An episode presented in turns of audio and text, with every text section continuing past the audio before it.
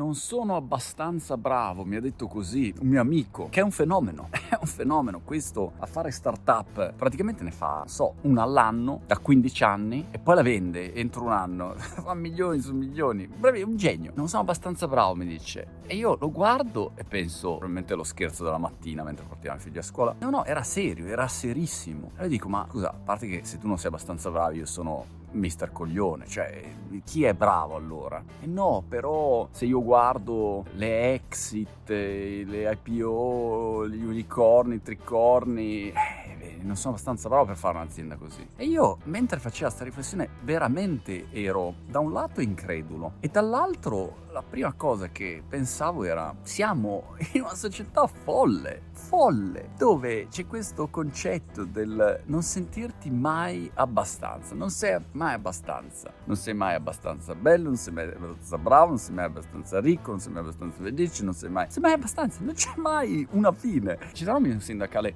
dell'abbastanza, dell'abbastanzite. Ci fermiamo un momento a a provare a trovare quel buon senso che ci porta a dire no, è abbastanza, sono abbastanza per questa situazione qua. Ed è un problema che, non so, io già ho avuto 40 anni e mi sembrava normale ragionare così. Non sono abbastanza alto da ragazzino, non ero abbastanza alto, ero un bagongo e mi sono sviluppato tardi e quindi ero un tappo.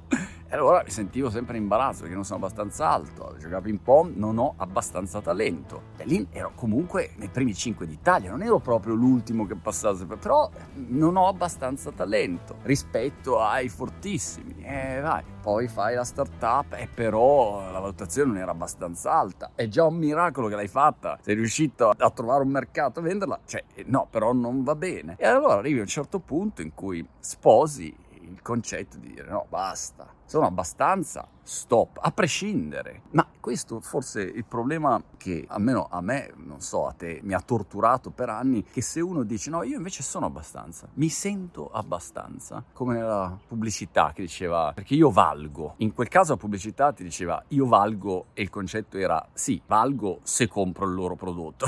In questo caso è io valgo a prescindere, come persona. Poi non sarò ricco, non sarò famoso, non sarò mille cose, però come persona ho il mio minimo sindacale reale di accettabilità. Mi vado bene per quello che sono, però per tanti anni il problema è che mi stonava questo concetto perché pensavo, eh, ma questo è un accontentarsi. Non mi piaceva l'idea, mi sembra una giustificazione, un alibi dove dici, ecco, allora io sono abbastanza e vado bene così come sono. No, magari non va bene il tuo comportamento, non va bene la tua ignoranza, hai bisogno di, di studiare, di migliorarti, perché se no non c'è evoluzione. Però sono due cose diverse. Un conto è avere una giusta mentalità, secondo me, di provare a essere qualcosa di meglio rispetto al tuo punto di partenza. E dall'altro lato però è accettare il fatto che tu hai un valore di, di, per te, di per sé, di per tuo, non so come si dica in italiano. Stai bene con te stesso, poi riesci a migliorare, riesci a fare grande, super, fantastico, però non è che il risultato determina quello che deve essere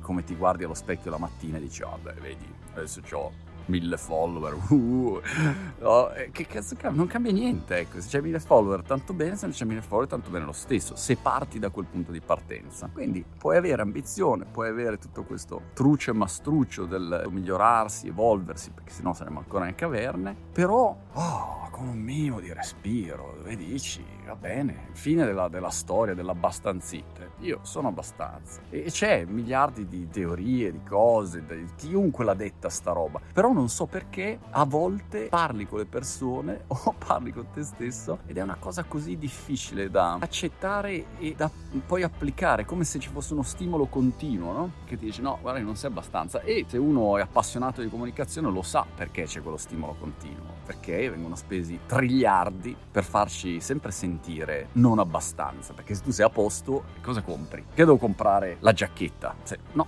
sto abbastanza bene così. No, forse hai freddo, forse non sei figo abbastanza. Forse, guarda, è meglio che compri la cremina perché rughetta. E via così, è un continuo insinuare. Allora è quello il problema di partenza. Invece mi piace, ecco, visto la storia di, di questo atleta che ha vinto le Olimpiadi, non mi ricordo il nome, Bo, Boston, che per due anni si alzava la mattina dopo la doccia, no? nello, nello specchio Scriveva io sono abbastanza. Ecco, poi me lo scrivo anch'io col pennarello indelebile.